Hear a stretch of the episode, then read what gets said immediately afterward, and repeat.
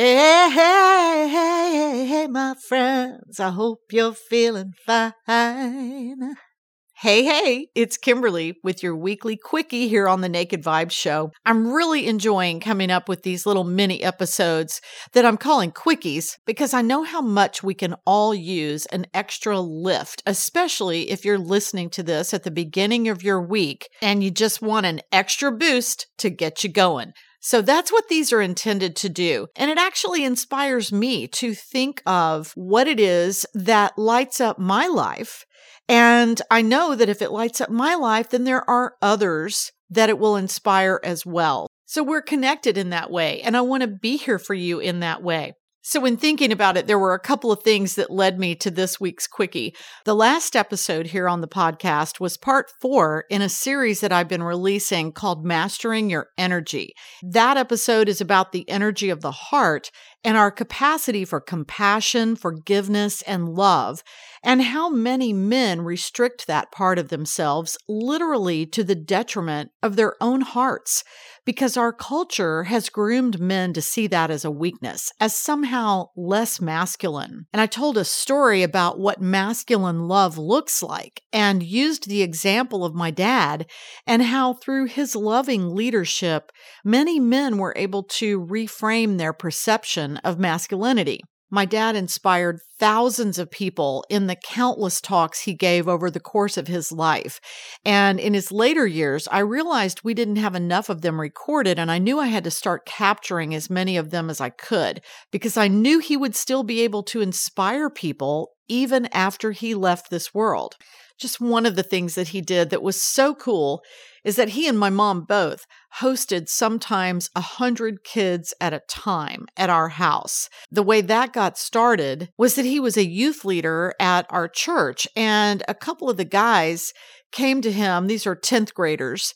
A couple of the guys came to him and said, Hey, Dean, we've got some things we need to talk to you about. Could we come by your house tomorrow night? My dad said, Sure. So he and my mom were waiting for them to come and looked out the front window and they see several cars with kids piling out. And so it turned out to be more like about five or six guys.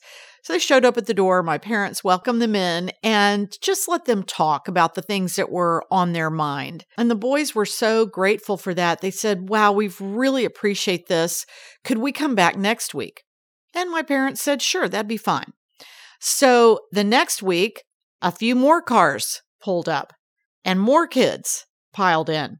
And then the week after that, there were a few more. That turned into seven years every Monday night.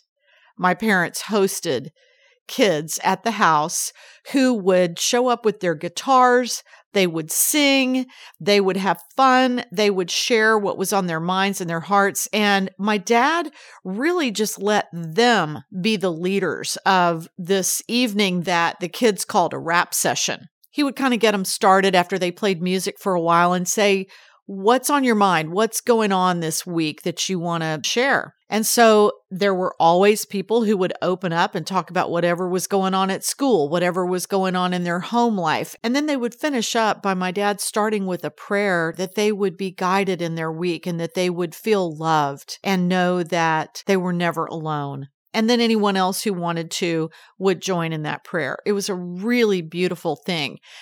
So, one of the other things that my dad did every year, he went back to his hometown, which was really out in the country. It wasn't even a town, but there was an old time camp meeting that he grew up going to, and he was the song leader. So, he would drive to Arkansas every year and we would go, and it was just a fun time. So, the kids in this Monday night rap session heard about it and they wanted to go, several of them. So, my parents said, Sure, you can come.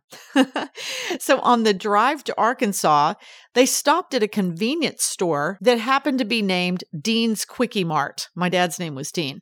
Those kids got a kick out of that and immediately dubbed the Monday night meetings Dean's Quickie from that time forward. so I've changed the name of my weekly mini episodes that happen on Mondays to Quickies. So, when I was thinking about what I could give to inspire you in the Quickie episode this week, I came across a video of my dad giving a talk to a church group, and I knew that was it. So I have an excerpt of that to share with you so you can hear that love in his own voice, that masculine love that I'm talking about, that is so open hearted and that inspired so many people and that led so many men to be leaders in their own communities. And I hope that this will inspire you in some way as well. Think about how many people have been sitting in jobs somewhere, unhappy with what they're doing, and somehow or another they are looking and trying to find a better way, a better life for themselves. And they know that somehow, somewhere down the road, I have to do something different. I do not like where my life is going. We have all kinds of examples of that.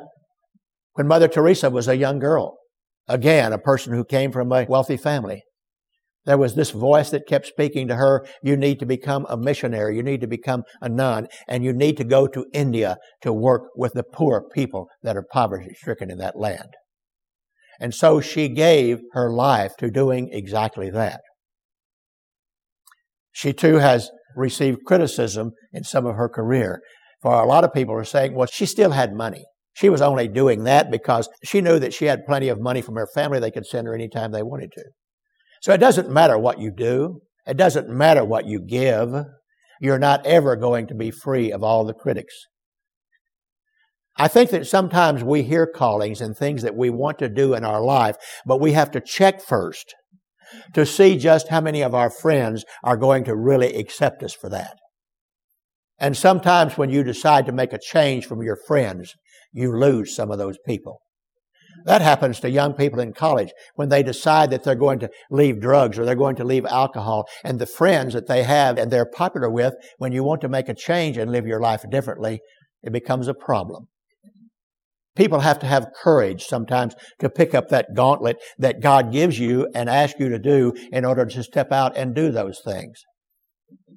And maybe even in the first days, we wonder if we have made the wrong decision.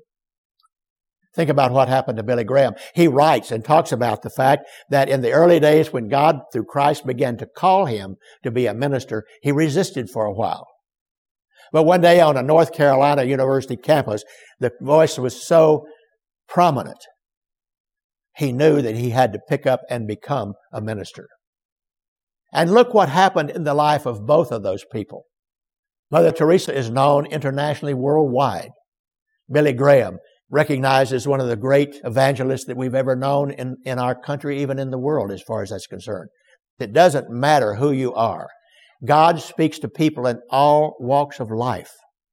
It doesn't matter what race they're from, what color their skin is, what kind of background they've had, how they look, how they dress. How often do we emphasize the fact that God loves all of us? That doesn't mean just the people that sit in church this morning.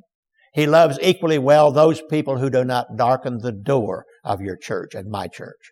When you think back upon your own life, the calling that you had, if it was nothing more than you just did your best as you knew how, in the place where you lived and the world which revolved around you to make it a better place.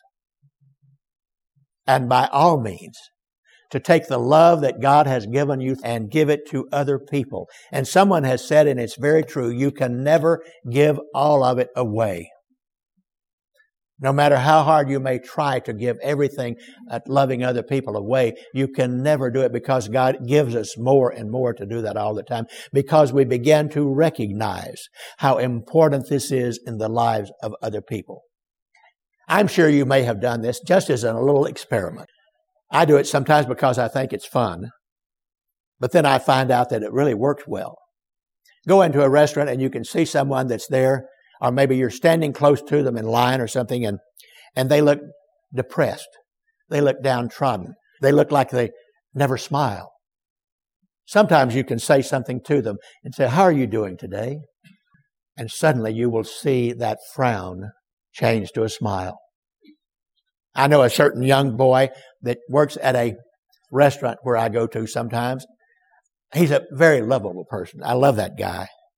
But when you first look at him, he looks like there's an expression on his face that he might be angry or he might be hurt or he, he's not doing too well.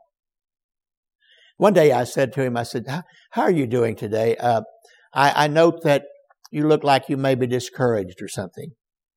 And he said, Well, it's not too much, just having some family problems. And I said, Well, I'll tell you what, I'm sorry to hear about that, but I've noticed your work here in this restaurant. I appreciate what you do here. He's actually one of the busboys. All of a sudden, his face turned into a smile, and it was actually a beautiful expression. There was a glow on his face, and I thought to myself, look how he looks at this moment, and look what he looked like a moment ago. Because I can tell you, ladies and gentlemen, there is a lot of pain in this world. There's a lot of loneliness, a lot of melancholy, those kind of things. And we have the opportunity to lift people's life up.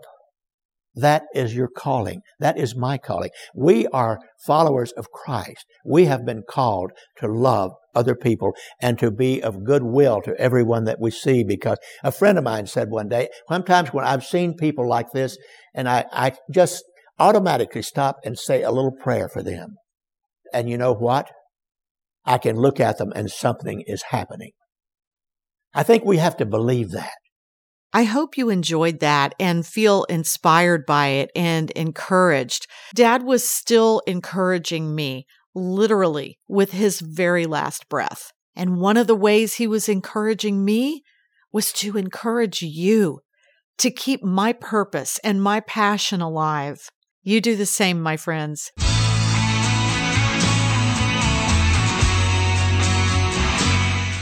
The excerpt was taken from a video series he did called Tell Your Story, Sing Your Song. If you'd like to see it, there's a link in the show notes on nakedvibes.com. I would love to hear from you. A good place to find me is on Instagram, kimberlycain.music.media. That's Kimberly with an L-Y and Cain C-A-I-N. Also, if you have not yet subscribed to the podcast, go over to nakedvibes.com and you'll find all of the podcast streaming services. Your favorite one will be there. And that way you'll be sure not to miss an episode. Also, if you know someone who could use some inspiration, who you think this podcast could be helpful to, then please text them the link to the show. Have a great week. I'll talk with you soon. And remember to love big. Naked Vibes.